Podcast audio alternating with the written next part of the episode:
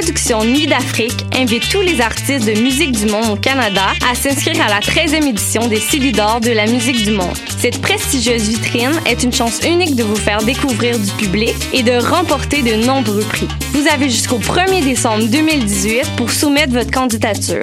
Faites vite, les places sont limitées. Pour plus d'informations, rendez-vous au www.silidor.com.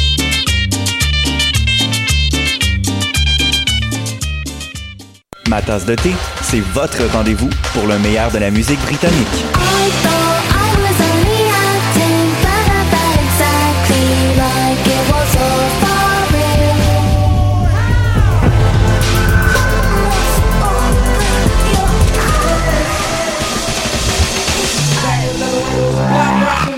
En direct tous les jeudis dès 20h ou en tout temps en podcast sur le choc.ca et sur Spotify. Dans un monde où la société pestacle n'a jamais été aussi abrutissante, où le binge-watching fait office de passe-temps, où les zombies n'ont même pas la décence de se nourrir de cerveau, une équipe d'historiennes et d'historiens a le courage de lever le nez de leurs archives pour vous divertir sérieusement. Histoire de passer le temps, vendredi 16h sur choc.ca.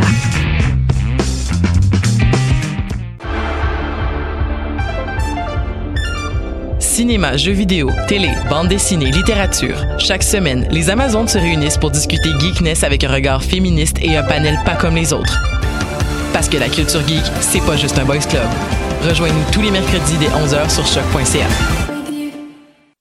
Podcast, musique, nouvelles.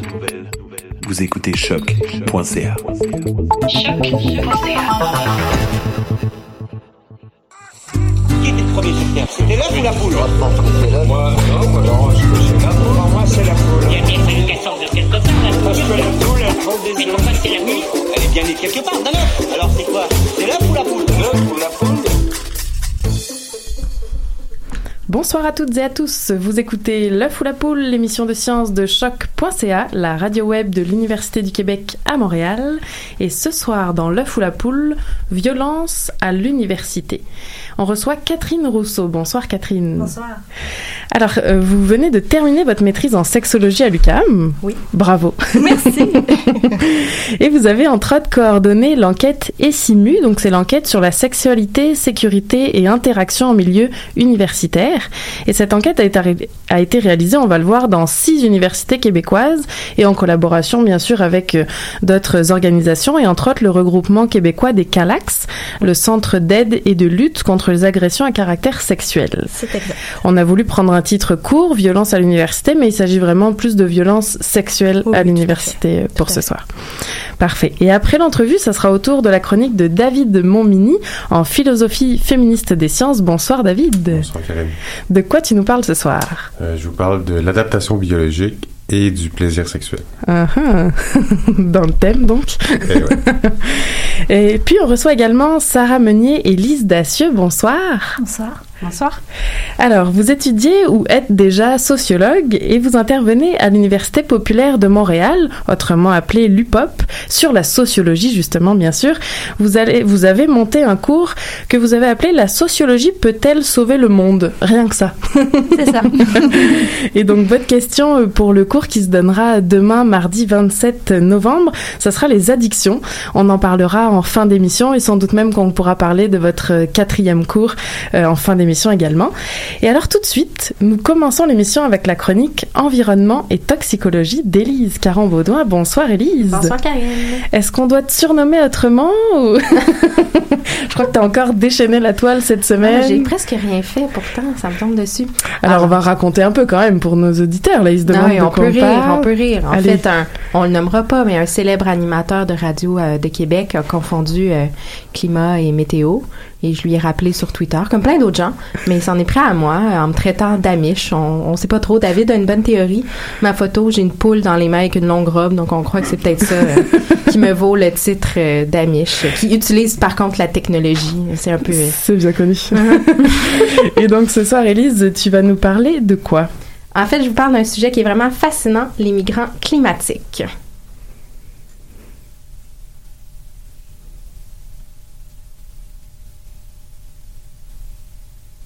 On attend le son, je vous le jure. La grande migration climatique a-t-elle commencé Les réfugiés affluent déjà dans les camps. On n'avait plus rien. On avait tellement faim qu'on s'attachait des pierres avec une corde autour de l'estomac pour ne pas trop sentir la douleur de la faim. Il pourrait être 200 millions en 2050 et pour l'instant, ces réfugiés d'un genre nouveau n'ont aucun statut pour les protéger. Le drame, c'est que ces populations qui sont obligées à se déplacer n'ont pas un régime de protection légale comme les réfugiés. Avec un risque majeur, le manque de ressources attise les conflits. Le changement climatique est une menace sérieuse à la sécurité mondiale et ne vous y trompez pas, il aura un impact sur la façon dont l'armée défend notre pays.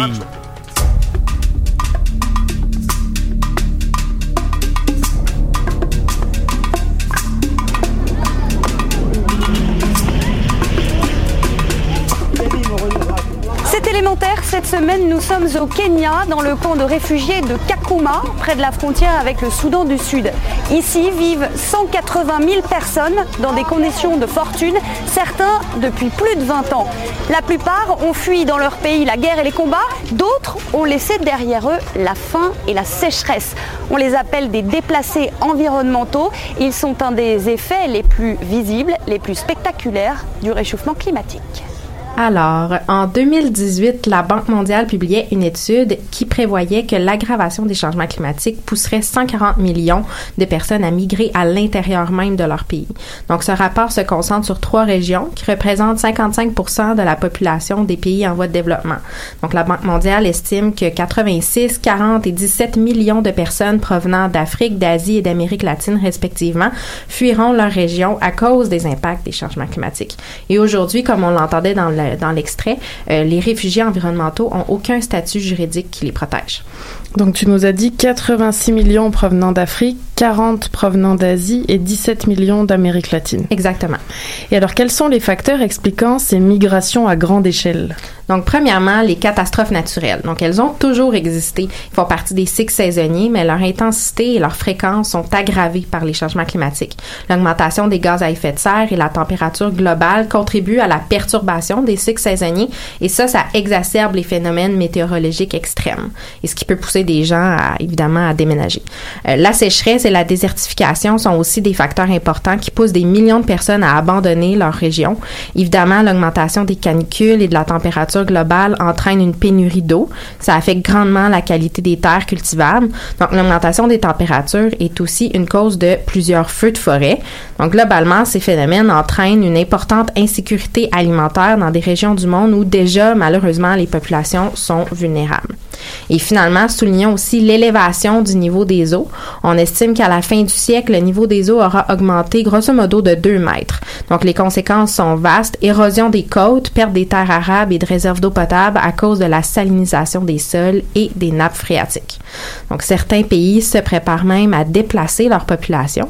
La République de Kiribati, les îles Tuvalu et la Papouasie-Nouvelle-Guinée, les, les Maldives aussi, sont tous des pays qui ont déjà entrepris des actions pour en fait planifier la relocalisation de leur population, comme par exemple l'installation de digues pour protéger les îles, la construction de d'îles surélevées ou l'achat carrément de terres ailleurs euh, complètement de leur pays d'origine. Oh wow, pour euh, faciliter les déplacements. Exactement, oui. Eh ben merci beaucoup Élise pour euh, ce point. euh, Ah, excuse-moi. Je pensais que ça avait déjà terminé. Mais non. Alors, oui, c'est ça. D'ailleurs, pour continuer, pardon, tu parles du documentaire intitulé Les Papous, donc les pieds dans l'eau, qui raconte l'exil forcé des habitants dans les îles de Carteret en Papouasie-Nouvelle-Guinée. Et on mettra d'ailleurs, je pense, le lien sur nos réseaux sociaux. Oui, c'est un petit documentaire d'environ 20 minutes. C'est vraiment intéressant. Et je termine la chronique évidemment par euh, la traditionnelle bonne nouvelle. hein. On en a trouvé une, c'est pas évident. Donc, euh, dans l'extrait, on parlait du fameux statut juridique des réfugiés. Euh, en fait, le statut juridique tel que défini par le droit international date de 1951, où en fait les réfugiés climatiques ça n'existait pas vraiment. L'ONU et plusieurs ONG maintenant se positionnent en faveur de la reconnaissance d'un statut juridique pour les réfugiés environnementaux. Et donc, on espère que ce nouveau statut éventuellement va les protéger, un peu comme les réfugiés euh, euh, de guerre, en fait. Merci, en effet, ça va mieux avec ta bonne nouvelle. De rien. Merci Elise pour euh, ta chronique environnement et toxicologie et on enchaîne en musique.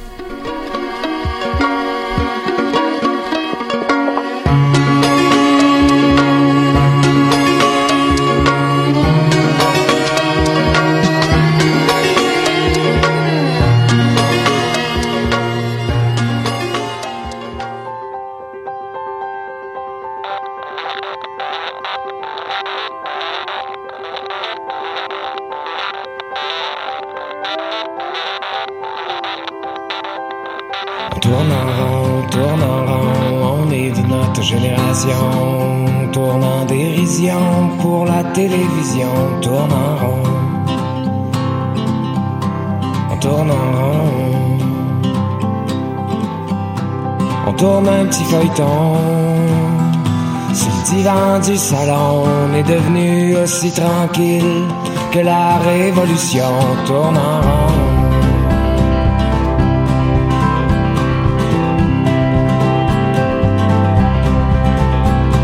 On tourne en rond, qu'on tourne les questions, ben on tourne les talons, on tourne bon devant TV fiston, pendant que papa détourne les fonds. Ainsi font, tourne autour du pot. Qu'est-ce qu'il y a chérie, tu me tournes le dos, oh, et puis tourne d'un bord, et puis tourne de l'autre. Si tu dors mal, c'est pas de ma faute.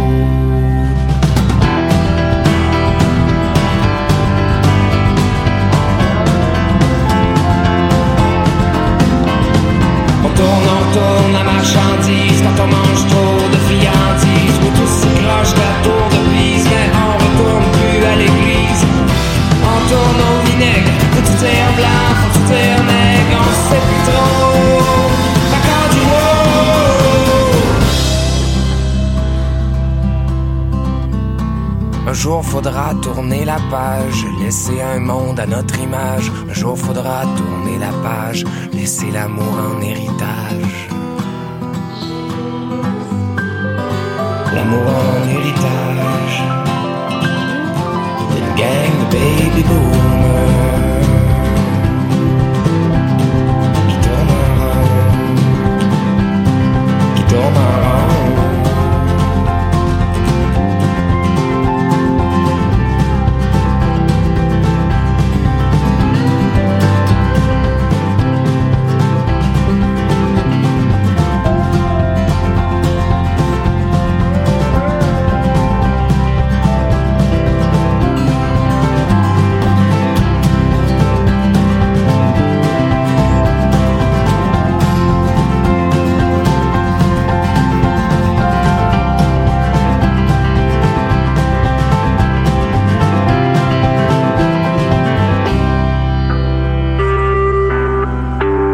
Vous écoutez Choc pour sortir des ondes.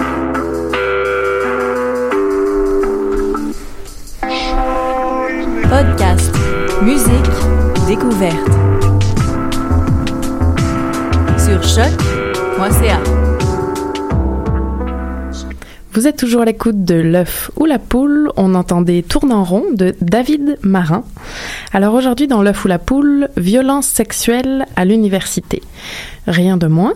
Et pour ça, on reçoit Catherine Rousseau. Comme je disais en introduction, vous venez euh, à l'instant presque de terminer votre maîtrise en sexologie à l'UCAM. Oui. Et parmi vos projets, vous avez euh, coordonné l'enquête qu'on appelle euh, ESIMU. Donc si on, on décortique un peu toutes les lettres, c'est l'enquête, comme je l'ai déjà dit, sur la sexualité, la sécurité et les interactions en milieu euh, universitaire. Et donc ça, c'est vraiment le fruit d'un travail interdisciplinaire, hein, je Oui, pense. oui, tout à fait. Et donc avant de commencer, on va peut-être s'entendre sur qu'est-ce qu'on appelle, en tout cas pour ce soir, euh, la violence sexuelle dans le contexte de cette étude. Qu'est-ce que c'est? Oui. Alors, dans cette étude, on s'est vraiment basé sur un outil de mesure qui est validé, qui est utilisé euh, dans plusieurs euh, enquêtes aussi euh, scientifiques, des études scientifiques. Et donc, c'est une euh, catégorisation qui dé- décrit en fait la violence sexuelle selon trois grandes catégories. Donc, on a d'abord le harcèlement sexuel, où là, on entend vraiment tout ce qui est blagues sexuelles offensantes, des commentaires sexuels déplacés. On a aussi les comportements sexuels non désirés où là on fait référence euh, à tout un pan là, de, de, de comportements sexuels, de d'attouchements euh, non désirés et aussi l'agression sexuelle. Donc ça va vraiment jusque à l'agression sexuelle en soi et euh, coercion euh, sexuelle où là c'est vraiment tout ce qui est chantage, manipulation euh, en retour de considérations futures euh, en lien avec l'emploi ou le travail. D'accord. Et alors, qui a répondu à cette enquête? Est-ce que c'est seulement des étudiantes ou des étudiants? Est-ce que c'est aussi du, du, personnel qui travaille à l'université, des professeurs? Dites-nous tout. Alors, euh, non, on a, on a, vraiment voulu aller chercher euh, plusieurs personnes, en fait, toutes les personnes qui travaillent ou qui étudient à l'université. On a pu euh, avoir un total de 9284 participants et participantes. Wow. alors, attendez, on répète ça. 9284 Ouais, exactement. Ah, wow. Dans les six universités participantes là, au moment de l'étude. Euh, donc, les six universités, on peut peut-être euh, les rappeler en effet. Il y a l'Université de oui, Montréal. L'Université de Montréal, l'UQAM, l'Université Laval, l'Université de Sherbrooke, euh, l'Université du Québec à Chicoutimi et l'Université du Québec en Outaouais. Super. Donc ces six universités-là, et donc étudiants seulement ou? Non, non, c'est ça. Donc, il y a vraiment eu des personnes étudiants et étudiantes qui ont répondu au questionnaire, mais aussi tout le corps employé, euh, que ce soit des enseignants, des employés de soutien. On a vraiment voulu aller euh, documenter ces situations-là parce qu'en fait, dans plusieurs études, on se concentre beaucoup sur la population étudiante, mais on se rend compte que la violence sexuelle, ben, les concerne pas uniquement. Donc, euh, c'est un, aspect novateur, je dirais, de la recherche ici. Et alors, que demandait le questionnaire? C'était, on va pas passer à travers toutes les questions, ouais. je présume, mais c'était quoi votre intérêt? Quelles étaient vos questions? Ben, d'abord, c'était l'idée de dresser un portrait hein, de la situation de la violence sexuelle au Québec. On n'avait aucune donnée à ce moment-là. Euh, donc, on est allé, on a ratissé large. Il y avait 13 sections au questionnaire en ligne. C'est beaucoup d'informations qu'on a pu aller récolter. Euh, donc, on parle des manifestations, bien sûr, là, de la violence sexuelle, mais aussi tout ce qui est de l'ordre des conséquences. Euh, si la personne avait choisi de dévoiler ce qui s'était produit et sinon, ben, c'est quoi les raisons qui euh, l'ont motivé à ne pas dévoiler? Euh, on a aussi questionné tout ce qui est adhésion des croyances ou des préjugés en lien avec la violence sexuelle et euh, culture du viol, etc. Puis on avait, donc ça c'est toutes des, des questions quantitatives, mais on trouvait important d'aller documenter un peu plus en détail ce qui est de l'ordre du qualitatif. Donc, on avait une question ouverte qui nous a permis d'aller récolter plus de 2000 euh, témoignages de victimisation oh, wow. sexuelle. Donc, ça, c'est beaucoup de matériel euh, qu'on est encore en train d'analyser. J'imagine. Oui. Donc là, c'est plus des, des, témoignages finalement de gens qui ont vécu, euh, que ce soit, vous le disiez, soit de l'harcèlement, soit des agressions, du chantage. Tout à fait. Donc, aussitôt que la personne cochait un thème de victimisation sexuelle, il y avait cet encadré qui apparaissait. Est-ce qu'on peut rappeler un peu le contexte contexte, là, aujourd'hui, on est en 2018, mais mm -hmm. cette étude-là a été faite... Euh... En 2016. Donc, le recrutement s'est vraiment passé à l'hiver 2016. Euh, ouais. Est-ce qu'on peut le rappeler, le contexte, par exemple, euh, à l'UCAM ou le contexte général? Je pense qu'il y a les, dénonc les dénonciations de ouais. professeurs. Est-ce que c'était à ce moment-là? Ben, il y a eu le Sticker Gate qui était euh, juste avant, là, en 2015, je crois. il y a eu agression non dénoncée aussi juste avant. Donc, c'était un contexte... il y avait quand même une mobilisation politique, effectivement, à l'UCAM euh, qui dénonçait là, des comportements particulièrement de professeurs euh, à l'égard d'étudiantes. Euh, donc, c'était plutôt ça là, qui se produit à ce moment-là. Puis en fait, ça vient vraiment, ESIMU vient de, de, de revendications de groupes féministes étudiants là, qui demandaient enfin cette enquête pour les universités. C'est ça, les langues commençaient à se délier, mais pour autant, mmh. les directions, les administrations, et pas seulement l'UCAM, bien sûr, hein, non, non, répondaient non. pas ou n'ayant pas de chiffres, pouvaient se cacher sur, sur cette non-connaissance, finalement, de, Tout à fait des faits. Oui. Et alors justement, que nous disent les chiffres de violences sexuelles dans les universités au Québec? Alors, une personne sur trois euh, dans l'enquête, c'est ce qu'on a pu euh, voir, une personne sur trois qui rapporte avoir été victime de violences sexuelles depuis l'arrivée à l'université, euh, une personne sur quatre dans la dernière année. Donc ça, c'est au moment de répondre à l'enquête, mais c'est quand même une donnée importante parce que ça nous dit que la violence sexuelle, elle est présente, elle est actuelle, elle est encore là. là. c'est pas des vieilles histoires qu'on qu'on ramène. Euh, puis c'est vraiment le harcèlement sexuel qui apparaît comme la forme la plus euh, fréquente de violence sexuelle euh, euh, commise avec 34% des cas. Les comportements sexuels non désirés, c'est 18% et coercion sexuelle, 3% où là, on a aussi des différences au niveau des statuts hiérarchiques entre personnes victimes et agresseurs. C'est-à-dire? Euh, ben, c'est-à-dire que souvent, ce qu'on va voir, c'est par exemple euh, des cas où il y a professeur, étudiant, où là, il y a un rapport de force qui s'opère. Euh, puis le statut hiérarchique supérieur on, on, ce qu'on peut supposer que ça, ça incite ce genre de comportement-là où il y a menace, où il y a menace de représailles, là, notamment. Donc, il y a un système d'autorité finalement qui se met en place ouais, et donc ce chantage peut prendre part d'un côté plus que de l'autre. Oui, tout à fait. Alors on l'a dit, une personne sur trois. Et qu'est-ce qu'il en est des... hum, Excusez, est-ce que justement j'allais dire, est-ce qu'on parle d'agression entre étudiants seulement? Donc vous venez de répondre. On parle aussi d'agression entre professeurs et étudiants.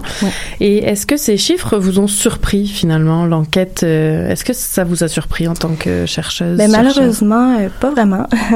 Euh, c'est vraiment les chiffres qu'on retrouve dans les autres enquêtes d'envergure comme ça ou les études scientifiques. C'est vraiment des qui sont similaires euh, en termes de victimisation sexuelle. Donc c'est ça, pas, pas surpris, Euh, mais, non. mais au moins vous avez pu mettre des chiffres sur, euh, comment dire, sur ces faits-là. Oui, ben, pa- particulièrement au Québec. Puis en plus, on avait peu de données, encore moins de données sur tout ce qui est les employés, les professeurs. Donc, c'est vraiment un plus là, de l'enquête.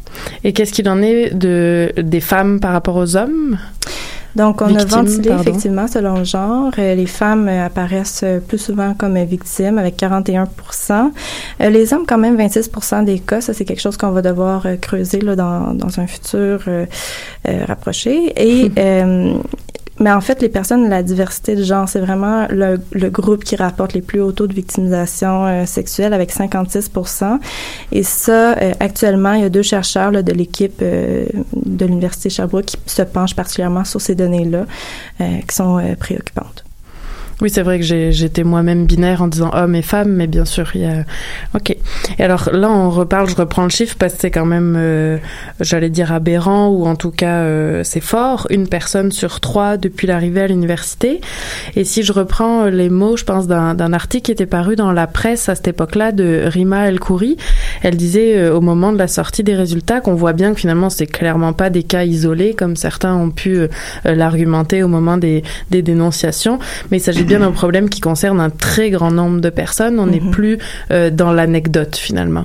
Non. Et comment vous, en tant que chercheuse, vous expliquez ces taux, euh, ma foi, j'utiliserai le mot préoccupant Ben, il y a plusieurs euh, hypothèses hein, qu'on peut formuler. C'est sûr que, bon, là, je prêche un peu pour ma paroisse. Là, j'ai fait mes études en sexologie, mais c'est sûr que l'absence d'éducation à la sexualité, euh, c'est quelque chose qu'on peut voir là c'est peut-être des- dans les répercussions qu'on peut euh, recenser hein, le respect à l'autre le respect des limites de l'autre c'est euh, une éducation qui a été absente là, pour euh, notre génération Euh, ensuite il faut quand même penser au contexte euh, social ambiant où on a tendance à minimiser beaucoup, à banaliser la violence sexuelle.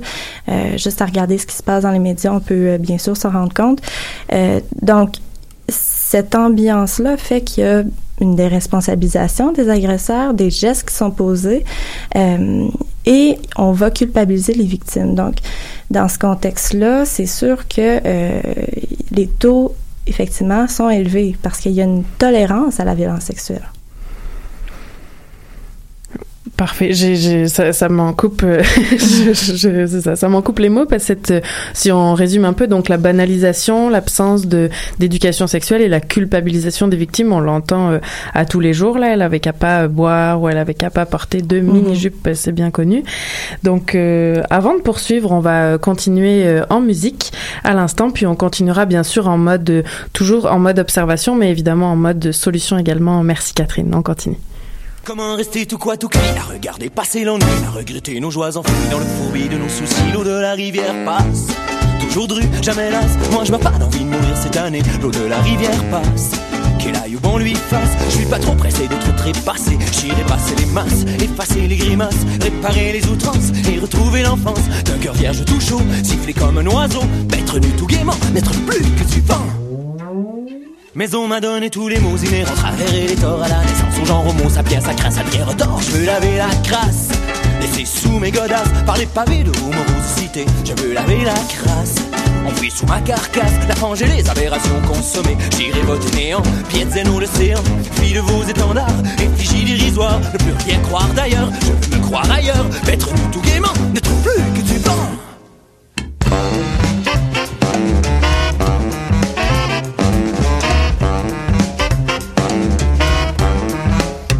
On m'a donné tous les mots inhérents, travers et les torts. J'ai fait mini mini mini mots, mais il m'en est resté pléthore. On m'a retrouvé chlasse. Et pour toi, tout de glace, au sortir de mes 20 premières années, on m'a retrouvé chlasse. Mets tous mes membres en place, prêt à rugir, à tout révolutionner. Allez brasser les masses, effacer les grimaces, réparer les outrances et retrouver l'enfance. D'un cœur vierge tout chaud, siffler comme un oiseau, paître tout gaiement, n'être plus que du vent.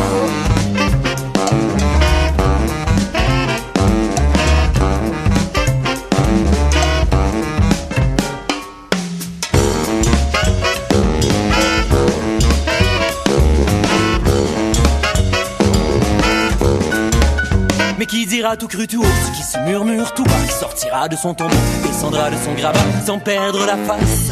Dira que c'est pas la race qui fait le con, le cabou les cervelés sans perdre la face. Osera tirer la chasse, vider ce char à bien de médiocrité. Ça y est, je suis méchant, indubitablement. Pourquoi j'entends du noir quand on joue de l'espoir? Quand vient la tombe enlever ce camp dans mon soulier, c'est de plus son cerveau qui fait sentir de trop. En tant qu'humain, j'entends dans ce monde et pourtant, j'avais voulu chanter les oiseaux, la beauté. Ça commençait par quoi? Ça commençait par quoi? Ça commençait par quoi?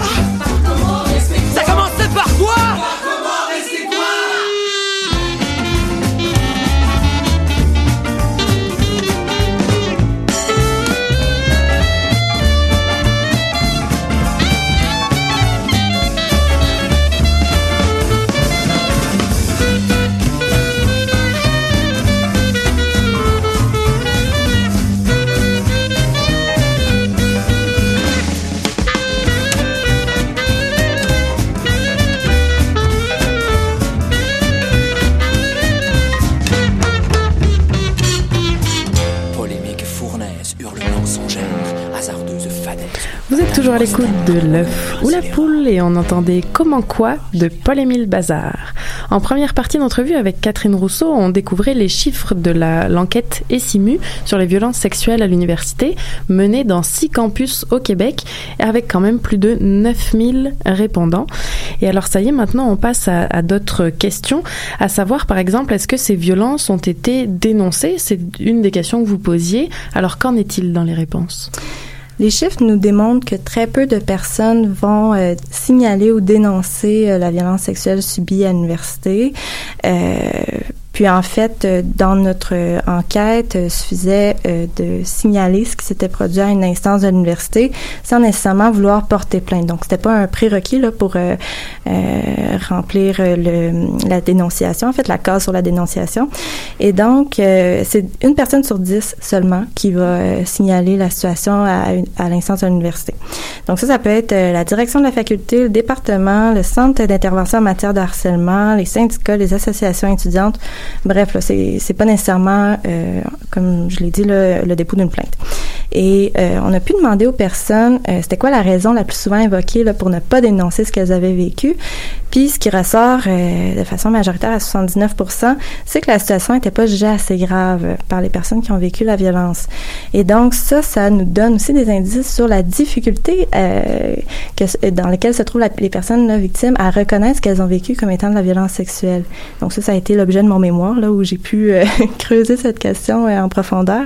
Puis en fait, euh, moi, dans mes données, c'est une personne sur trois qui va pas reconnaître le caractère violent de ce qui s'est produit, alors que la situation correspond à la définition euh, de la violence sexuelle du gouvernement du Québec ou des grandes euh, instances là, euh, expertes en la matière. On en revient un peu à cette banalisation, là, comme le harcèlement est rendu parfois quotidien, où euh, on n'a pas l'impression que c'est de la violence, mais ça reste une violence. Oui, c'est ça. Puis en fait, dans ces récits-là, ce qu'on voit, c'est que euh, les situations sont jamais décrites comme étant plaisantes et il y a toujours un malaise qui est là. Donc ça, ça nous donne un indice que, ben, justement, il y a peut-être une tolérance apprise, hein, particulièrement chez les femmes, à tolérer ces formes de violence-là? Justement, vous en parliez, les- vous avez aussi posé les questions des conséquences. Là, tu viens de- d'en parler un peu, du malaise, par exemple. Et quelles, ont, quelles sont les conséquences de ces violences? Alors, euh, dans les conséquences, euh, J'imagine qu'elles sont multiples, là, mais... Oui, et elles sont euh, partagées par un grand nombre de personnes. C'est une personne sur deux là, qui rapporte avoir vécu au moins une conséquence à la suite de la violence sexuelle. Euh, et 9% atteignent le seuil clinique d'état de stress post-traumatique. C'est vraiment énorme et très préoccupant. Donc, de, ces, de la moitié des personnes qui rapportent des conséquences, là, bien sûr. Et dans toutes les conséquences qu'on a pu observer, donc il y avait des difficultés, par exemple, dans la vie affective, dans la vie sexuelle, dans la vie intime, mais aussi des conséquences qui sont plus spécifiques au milieu euh, académique, universitaire, comme par exemple euh, arrêter de suivre son parcours académique professionnel, changer d'orientation euh, euh, académique ou donc rencontrer des difficultés là, à étudier ou à travailler en étant concentré. Donc ça, c'est tout dans le spectre de violence, de conséquences qu'on peut répertorier. Et alors, pourquoi réaliser une, une telle enquête Finalement, c'était une première au Québec. On l'a un peu dit euh, en introduction. Euh, Est-ce que c'est ça C'était finalement pour euh, faire un état des lieux euh, de la situation? Et alors, maintenant qu'on a ces chiffres-là, comment on peut agir euh, Méchante grande question, hein, Catherine. Comment on peut agir contre les violences sexuelles à l'université? J'allais dire pour l'anecdote, j'imagine qu'il suffit pas d'interdire les initiations, par exemple. On voit que c'est bien plus lancinant que ça, bien plus ancré et Mhm. pseudo-quotidien. Oui, c'est ça. Puis on voit là pour parler des initiations étudiantes, c'est pas les seuls contextes hein, où se produisent Ben les non. violences sexuelles. Euh, les activités sociales, les 5 à 7, c'est beaucoup plus euh, fréquent là, de dans les cas qui nous ont été rapportés euh, de violences sexuelles. Mais en fait, ce que permet cette étude-là, c'est effectivement de donner des chiffres et donner un poids supplémentaire à des revendications sociales et politiques. Euh, donc, suite à l'enquête, on a connu le mouvement euh, hashtag MeToo, donc il y a eu comme une effervescence là au niveau social euh, qui a servi euh, en quelque sorte là, pour les violences sexuelles, c'est-à-dire qu'on a mis en place euh, des mesures. On peut penser à la loi euh, maintenant instaurée là, qui vise à prévenir et combattre les violences à caractère sexuel dans les établissements d'enseignement supérieur. C'est un projet de loi 151 devenu euh, loi 22.1 où là tous les établissements euh, postsecondaires sont obligés d'adopter une nouvelle politique institutionnelle pour euh, prévenir et contrer les violences sexuelles. Donc ça, ça doit être mis en place d'ici le 1er septembre 2019. Donc euh, les choses bougent rapidement et euh, on peut penser que les chiffres de SMU contribuent à, euh, à cet élan-là. Et alors vous, comment vous voyez le futur de cette enquête justement? Ben alors, euh, l'enquête est terminée, mais l'équipe de recherche demeure. hein. les chercheurs euh, euh, travaillent encore ensemble. Euh, bon, c'est sûr qu'on a plein de projets là, qui s'en viennent et euh, on peut vraiment se réjouir de la mise euh, sur pied de la chaire de recherche euh, dont la titulaire est Manon Bergeron. Donc, la chaire de recherche sur les violences sexistes et sexuelles dans l'enseignement supérieur qui va vraiment nous offrir une structure, une mise en place là, pour euh, euh, poursuivre la recherche en violences sexuelles parce qu'il reste beaucoup de travail à faire. euh, donc, on poursuit les travaux finalement. Et alors, est-ce que en date d'aujourd'hui, là, euh, novembre 2018, est-ce qu'il existe quand même des ressources au sein même des universités? Parce qu'on s'entend qu'on va pas tout de suite aller frapper à la porte de la direction. Est-ce que euh, on a ce type de ressources dans les universités avant même que cette loi soit appliquée? Oui, ben de de toute façon, déjà, là, les universités, euh, les cégeps euh, bougent rapidement pour mettre en place euh, euh, la politique qui inclut euh, d'avoir des services euh, qui peuvent être offerts aux, aux étudiants et aux employés. Donc oui, dans toutes les universités se trouvent des, par exemple, des centres de psychologie, etc. Mais il y a aussi des centres plus spécialisés en matière de, de, d'harcèlement sexuel particulièrement. Et là, il y en a à l'UQAM, à l'UDM, à l'Université de Sherbrooke et à l'Université Laval, où là, c'est vraiment des intervenants qui sont spécialisés sur la question, qui peuvent répondre aux besoins euh, des personnes qui, qui y vont. Donc c'est ça que j'allais dire parce que des fois c'est pas le tout d'avoir un bureau avec quelqu'un derrière, mais si la personne répond pas adéquatement, bon bah on n'ira pas plus finalement. Oui, et puis en fait, c'est le défi euh, qui va se poser là, bientôt avec la politique euh, de vraiment assurer cette, cette expertise-là. Super. Ben, j'ai une dernière question pour toi, euh, Catherine. J'ai hâte à ta réponse. Euh, D'après toi, est-ce que c'est l'œuf ou la poule? Ouf. Est dure celle-là. Dans un contexte d'enquête et simu, est-ce que c'est l'œuf ou la poule? T'es Ah, pas- ben. T'es pas obligé de la répondre. Je mets le blanc sur euh, la socialisation, puis...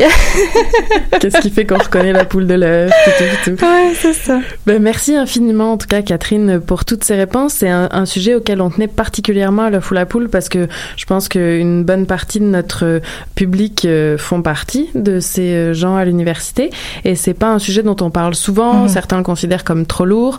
Mais moment, s'il concerne autant de personnes, c'est quoi l'argument de considérer ça comme lourd et de pas en parler?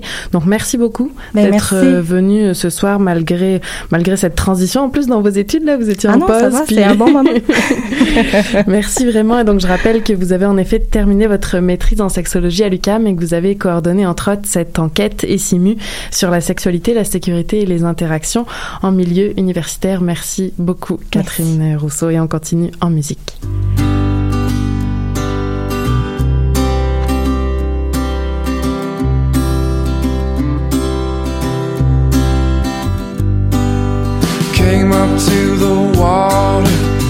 My feet into it, bathed my heels in jasper, felt the sand give an inch. All the people bathing, teeth became connected, smiling while we waited into the shallowness. Take me down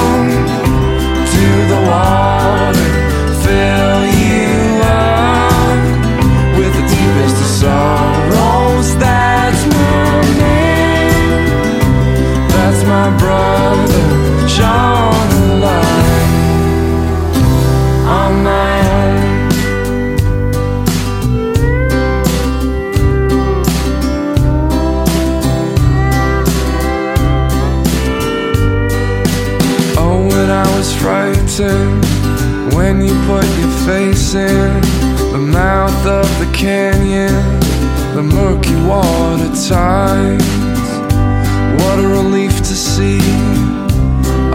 sins absolved without a washing cloth, just the stillness of the night. Take me down to the water, fill you up with the deepest of sorrows.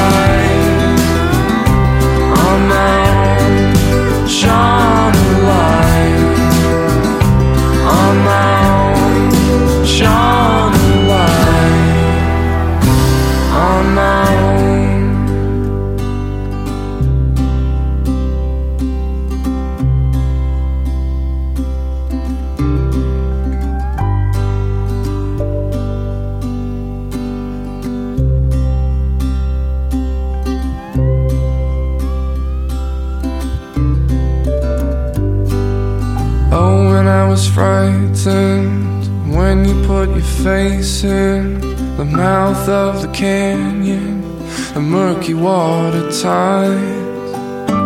What a relief to see all your sins absolved without a washing cloth, just the stillness of the night. Take me down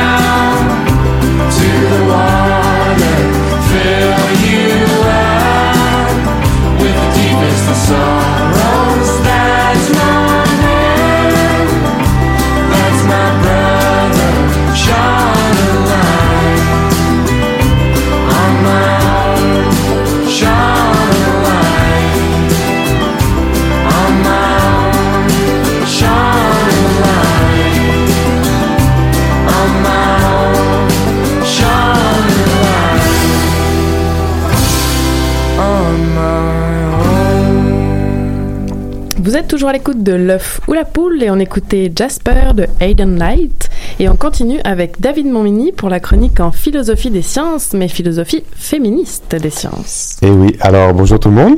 Donc aujourd'hui, je vais vous parler de la notion d'adaptation en biologie évolutive. Plus précisément, je vais vous entretenir des liens entre adaptation, plaisir sexuel et, bien entendu, philosophie féministe des sciences. Et ouais, c'est parti, on t'écoute. D'accord. Donc, dans sa version classique, la théorie d'évolution par sélection naturelle a trois principes. La variation, l'adaptation et la transmission. La variation, c'est pas très compliqué à comprendre. Il s'agit d'avoir des différences entre les individus. La transmission, c'est pas très compliqué non plus. Il s'agit d'avoir une forme d'hérédité. Donc, les membres d'une population ont des traits un peu différents les uns des autres et ces traits sont passés de génération en génération. C'est assez simple. La notion d'adaptation, c'est un peu moins simple par contre. Parce que c'est pas seulement ce qui favorise la survie, le fait de s'adapter. Ouais, ben en fait, c'est ce qui favorise la survie jus- jusqu'à l'âge de reproduction. C'est-à-dire qu'un trait va être considéré comme une adaptation si a favorisé par le passé l'individu ayant ce trait à survivre et à se reproduire. Ok, donc finalement un trait, c'est une adaptation quand il permet à un individu de se reproduire davantage qu'un individu qui aurait pas ce trait dans le fond. Exactement, c'est le succès reproductif. Le problème, c'est que euh, certains biologistes ont tripé un peu trop fort sur cette notion et ont tenté d'expliquer la présence de tous les traits d'un individu par son adaptativité supposée. Donc, pour les biologistes, qu'on appelle ironiquement les biologistes panglossiens, en l'honneur du célèbre docteur Pangloss de Voltaire, Si un trait existe aujourd'hui, il doit nécessairement être une adaptation, et la tâche des biologistes est de trouver l'histoire évolutive qui a mené à l'adaptation en question. Et là, évidemment, quand on doit inventer des histoires évolutives pour expliquer la présence de traits, on a parfait, parfois droit à des histoires un peu tirées par les cheveux, notamment en ce qui concerne le plaisir sexuel et plus précisément l'orgasme féminin. Ah, alors venons-en au fait. Quelles sont ces histoires évolutives que les biologistes, donc comme tu dis, euh, panglossiens, ont proposées pour expliquer notre orgasme à nous? Donc, si je me réfère à l'ouvrage de la philosophe des sciences américaine Elizabeth Lloyd, comme je fais toujours, ou souvent du moins, euh, sur le sujet, il y a trois histoires en compétition visant à montrer l'adaptivité de l'orgasme féminin. Ok, c'est parti. On sort les popcorn. Vas-y. donc, la première, c'est que l'orgasme, de par l'abondance de fluide qu'il génère, favorise le développement des spermatozoïdes et donc la fécondation. Le déplacement, tu veux dire? Exactement. Oui, parfait. La seconde, que l'orgasme, de par la fatigue qu'il provoque, favorise la position couchée de la femme et donc, encore une fois, contribue à la Oh boy. fécondation. Et la troisième est que l'orgasme, étant provoqué par une relation hétérosexuelle, renforce les relations amoureuses, ce qui est bon pour les enfants et donc contribue à long terme au succès reproductif. Ah ouais, pas mal. Hein? Euh, cependant, euh, puis-je me permettre de pas être euh, convaincue par aucune de ces histoires? Euh, Donc, c'est quoi le verdict de Lloyd dans tout ça? Donc, la version de Lloyd est très simple et sans équivoque. Il n'y a aucune donnée probante qui indique que l'orgasme féminin est une adaptation. Merci. Mais alors, si c'est pas une adaptation, c'est quoi alors selon Lloyd? Eh bien, selon Lloyd, comme plusieurs autres traits anatomiques ou comportementaux, il s'agit d'un sous-produit d'une autre adaptation. Oula, c'est-à-dire un sous-produit d'une autre adaptation, éclaire-nous. Ouais. Bon, ici, il faut comprendre sous-produit non pas comme une imitation de qualité inférieure ou quelque chose du genre, Mhm. mais plutôt comme une production secondaire ou comme une conséquence supplémentaire ou inattendue. Alors, mais une conséquence inattendue de quoi à ce moment-là? Selon Lloyd, encore une fois, c'est une production secondaire ou un sous-produit de l'orgasme masculin, qui lui est nécessaire à la reproduction, donc est une adaptation. Ce que dit Lloyd, en fait, c'est que dans certains cas, un trait sélectionné chez un sexe devient, au cours du développement, un sous-produit chez l'autre sexe. Est-ce que tu aurais un exemple? Bien sûr. L'exemple classique qu'on donne, c'est la présence de mamelons chez les hommes. Ouais. La présence de mamelons chez les hommes n'a aucune utilité adaptative, mais comme il serait très coûteux au niveau développemental de séparer ce trait entre les embryons mâles et femelles, il est plus efficace que les mâles et les femelles possèdent ce trait. Donc Lloyd applique la même logique à l'orgasme féminin. Comme la présence de mamelons est définitivement un avantage évolutif pour les femmes et que l'orgasme euh, est définitivement un avantage évolutif pour les hommes, la meilleure façon de s'assurer du maintien des traits, c'est que les mâles et les femelles possèdent ce même trait. Ou plutôt ces deux traits. Tout à fait. Alors ça, oui, ça peut être un, un compromis évolutif euh, qu'on qu'on voit souvent en biologie, mais est-ce qu'il n'y a pas une différence entre ce qu'on appellerait un trait anatomique, comme là le mamelon, puis un trait qui est plus de l'ordre du comportement ou une action, une sensation, comme l'orgasme? Ouais, il y a effectivement, il y a effectivement une différence et c'est cette distinction entre euh, un, un- un trait ou une action qui permet à Lloyd de soutenir que, contrairement à l'orgasme, qu'elle va qualifier de processus physiologique, il y a effectivement un trait, typiquement féminin, qui est quant à lui une adaptation. Ah ah, on en vient au clitoris peut-être. Et voilà, exactement. Donc, la présence du clitoris est une adaptation selon Lloyd parce qu'il rend la reproduction agréable et contribue donc à l'augmentation de la fréquence des rapports sexuels et influence par conséquent le succès reproductif. En revanche, l'orgasme n'est pas nécessaire, n'est pas atteint par toutes les femmes, ne l'est pas à chaque fois et surtout est atteint beaucoup plus souvent sans aucune relation hétérosexuelle. C'est donc la preuve pour Lloyd que c'est un effet secondaire et non un trait adaptatif. Merci. Mais Lloyd, est-ce qu'elle est contente, elle, de ce résultat, ou est-ce qu'elle trouve pas ça un peu euh, nul, entre guillemets, qu'une chose telle que l'orgasme féminin, finalement, soit considérée comme un sous-produit, encore une fois, de l'orgasme masculin? En fait, c'est l'interprétation qui, selon moi, le plus intéressant, l'interprétation que propose Lloyd qui est le plus intéressant. Elle va soutenir que ce qui est libérateur, si on veut, dans sa conclusion, c'est le fait de dissocier le passé évolutif des hommes de la sexualité féminine. Elle dit dans le fond que concevoir l'orgasme féminin comme un accident ou comme un bonus évolutionnaire permet de réfléchir au plaisir sexuel des femmes à l'extérieur du contexte de la reproduction ou des relations hétérosexuelles typiques. Wow. Ben, merci, euh, David, pour euh, ces éclaircissements euh, philosophiques sur notre orgasme féminin. Merci beaucoup. Merci.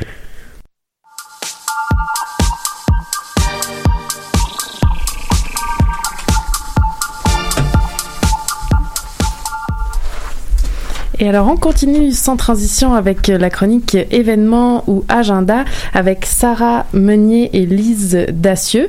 Donc Sarah, vous êtes doctorante en euh, sociologie à l'UCAM et également à l'université de Toulouse en France.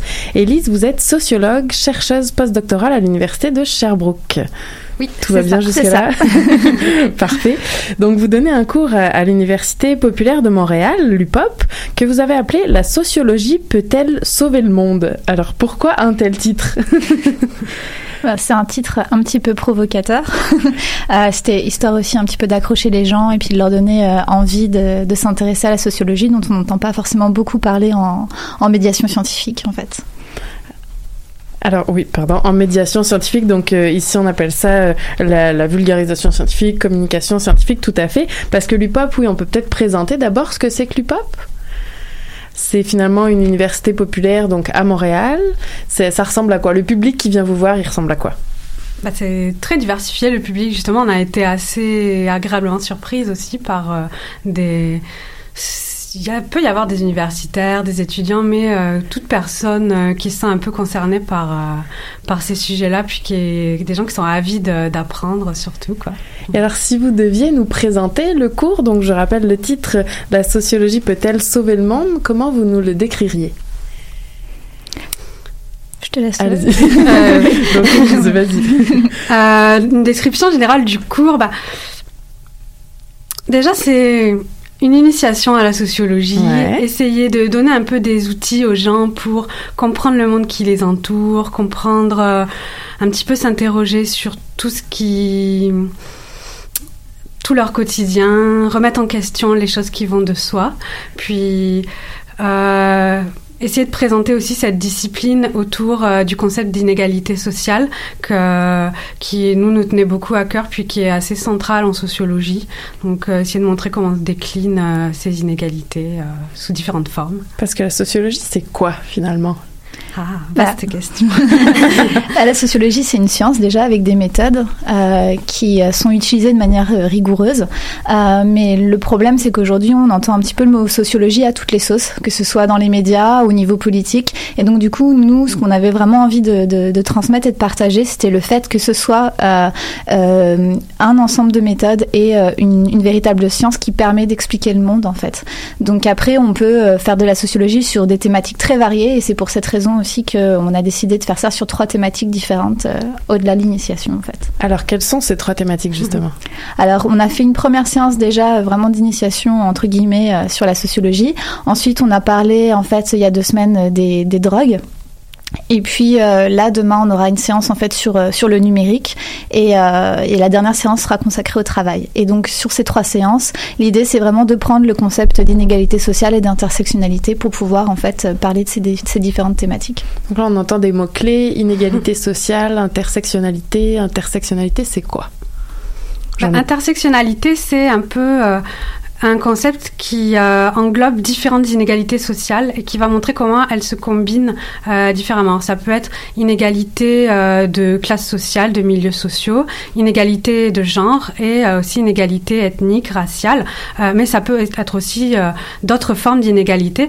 Puis l'intersectionnalité, c'est aussi de, enfin c'est surtout de montrer que les inégalités ne se cumulent pas simplement, mais en fonction de la façon dont elles se combinent, ça donne euh, des rapports de pouvoir différents euh, dans la société. Finalement, euh, c'est peut-être un peu abstrait. Non, non, non, non, mais justement, j'allais prendre un exemple. Tu fais bien de le souligner. Si, par exemple, on est, euh, on vivra pas les mêmes oppressions si on est certes une femme, mais si on est une femme blanche versus une femme noire, par exemple, les oppressions seront pas les mêmes parce qu'on a finalement plusieurs inégalités sociales en partant, disons.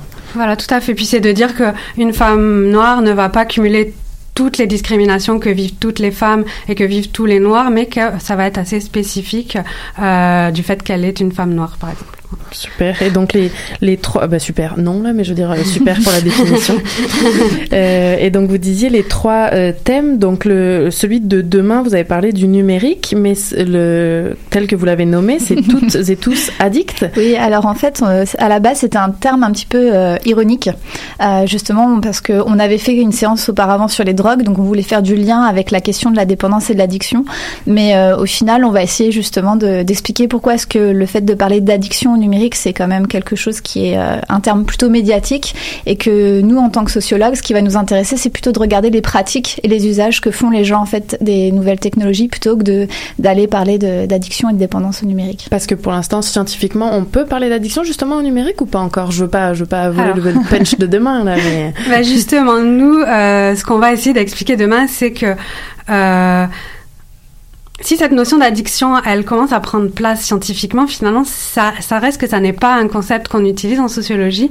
Et la sociologie peut donner une vision alternative euh, à, à, cette question-là, en montrant qu'il y a une pluralité d'utilisation et sans forcément les hiérarchiser entre les bons les mauvais usages, les usages qui sont euh, trop élevés ou pas assez élevés, parce que euh, on tient en fait à cette euh, cette valeur de la sociologie qui est de ne pas apporter de, jugement moral aussi sur, euh, sur les phénomènes qu'on étudie. Puis ça peut être aussi complémentaire, je pense, avec une vision plus psychologisante, individualisante de, de l'addiction. Et quand vous parliez des drogues, je pense que l'une d'entre vous est spécialisée euh, dans les drogues, euh, justement. plutôt moi, oui, la sociologie de la santé euh, dans les drogues. Et donc, c'était quoi le, de quelle façon vous abordiez ce cours-là finalement? Ben, euh, Le cours sur les drogues, c'était aussi euh, en, en, relation avec l'actualité, la légalisation du cannabis, tout ça pour moi, euh, je trouvais que ça interrogeait beaucoup sur qu'est-ce que c'est qu'une drogue, puisque euh, une substance qui était une drogue euh, jusqu'au 17 octobre est devenue autre chose qu'une drogue, ou alors est devenue acceptée socialement dans certains contextes, mais pas dans d'autres, et réfléchir un peu sur ce changement de statut de substance, d'une substance dans le temps, ça permet aussi de réfléchir sur les normes sociales, sur tout ce qui est question de normes et de déviance qu'on voit beaucoup en sociologie, donc des, des concepts un peu plus élargis. C'est exactement comme l'alcool finalement finalement, euh, là, c'est devenu complètement banal et donc on n'en parle plus. Mais euh, fut un temps, c'était considéré comme une drogue, puis ça crée quand même des dépendances, mhm. une maladie. On pourrait tout à fait euh, aller à la SAC et avoir le même discours qu'on se fait dire si on va aller acheter du cannabis et à la SAC, attention à votre santé. Tu sais, c'est pareil, sauf que maintenant, l'alcool, c'est accepté, en tout mhm. cas. Ça, ça, montre l'évolution des, des représentations autour d'une substance. Exactement. Et alors, votre quatrième cours, vous avez employé le mot travail et inégalité. Donc là, de quoi s'agira-t-il? Ben, comme pour les autres cours, ça va être vraiment de reprendre encore une fois le, concept d'intersectionnalité euh, dont a parlé Lise, et euh, c'est de voir aussi euh, donc les inégalités qu'on peut avoir au travail, parce que derrière le mot travail, il y a quand même plusieurs définitions. On peut parler d'emploi, on peut parler d'activité. de quoi on parle quand on a aussi des activités bénévoles, par exemple, est-ce que c'est du travail ou pas Si on parle du volontariat, en fait, il y a une multiplicité de, formes autour du travail, et, et en fait, on n'y est pas tous et toutes confrontés de la même façon en fait euh, dans notre quotidien. Donc c'est ça en fait qu'on va essayer d'explorer un petit peu pour la dernière séance. Et alors c'est la première fois que vous montez ce cours à l'UPAP? Oui. Et pourquoi? Pourquoi euh, ce cours-là? Alors c'est venu en fait euh, que moi j'ai assisté à certains cours de l'UPOP euh, à la session dernière et du coup euh, ben, avec Lise on s'est dit que ce serait une bonne idée en fait justement d'aller mettre un petit peu de, de sociologie à l'UPOP. Apparemment ça n'avait jamais été fait à l'UPOP auparavant donc c'était super occasion. Et là les gens réagissent bien jusqu'à là. oui, super bien. Alors justement parlons pratico-pratique. Où c'est qu'on va assister à ces cours-là? Où et quand? Alors euh, donc c'est un mardi sur deux à, à 19h au Station Host, qui est un bar sur Ontario. Alors j'avais ouais. pas l'adresse exacte. Euh, bah, non pas que je connaisse par cœur l'adresse de bar, il s'avère que je me l'étais noté. Euh, 1494 rue Ontario, c'est euh, dans Centre-Sud au coin Alexandre de Sèvres. Donc là on parle un mardi sur deux, donc on se place demain mardi 27 novembre à 19h et donc celui d'après dans le 11 décembre. Le 11 décembre. deux semaines exactement le 11 décembre à mardi toujours à 19h à la station Host. Super. Eh ben merci beaucoup Sarah Meunier et Lise Dacieux d'être venues ce soir pour nous parler de ce cours de l'UPOP. Merci beaucoup. Et j'enchaîne tout de suite avec les remerciements de l'œuf ou la poule. Donc évidemment, je remercie nos invités Catherine Rousseau, Sarah Meunier et Lise Dacieux qu'on vient d'entendre. Et évidemment, je remercie Élise et David pour leur fidèle chronique. Merci également à Nadia Lafrenière pour la technique et la sélection musicale accompagnée de son acolyte Stéphanie Schank. C'était l'œuf ou la poule. Aujourd'hui, violence sexuelle à l'université. Le rapport préoccupant sur les violences dans six universités québécoises. C'est le temps d'agir. Émission que vous pouvez réécouter en balado-diffusion dès demain mardi 27 novembre sur choc.ca. Retrouvez-nous également sur la page Facebook et Twitter de l'œuf ou la poule. Qui était le premier sur Terre? C'était l'œuf ou la poule? Moi, je pense que c'est l'œuf. Moi, non, moi, c'est la poule. Il y a bien fallu qu'elle sorte de quelque part, la. Parce que la poule, elle prend des Mais comment c'est la poule Elle est bien née quelque part. Alors c'est quoi? C'est l'œuf ou la poule L'œuf ou la poule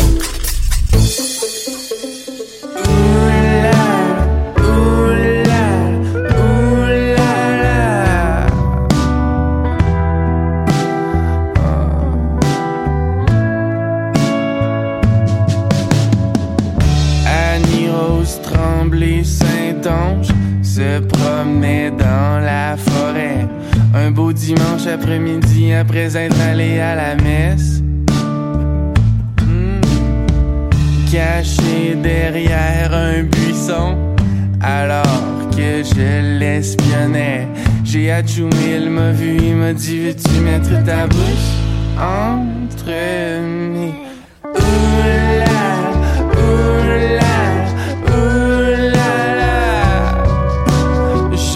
it's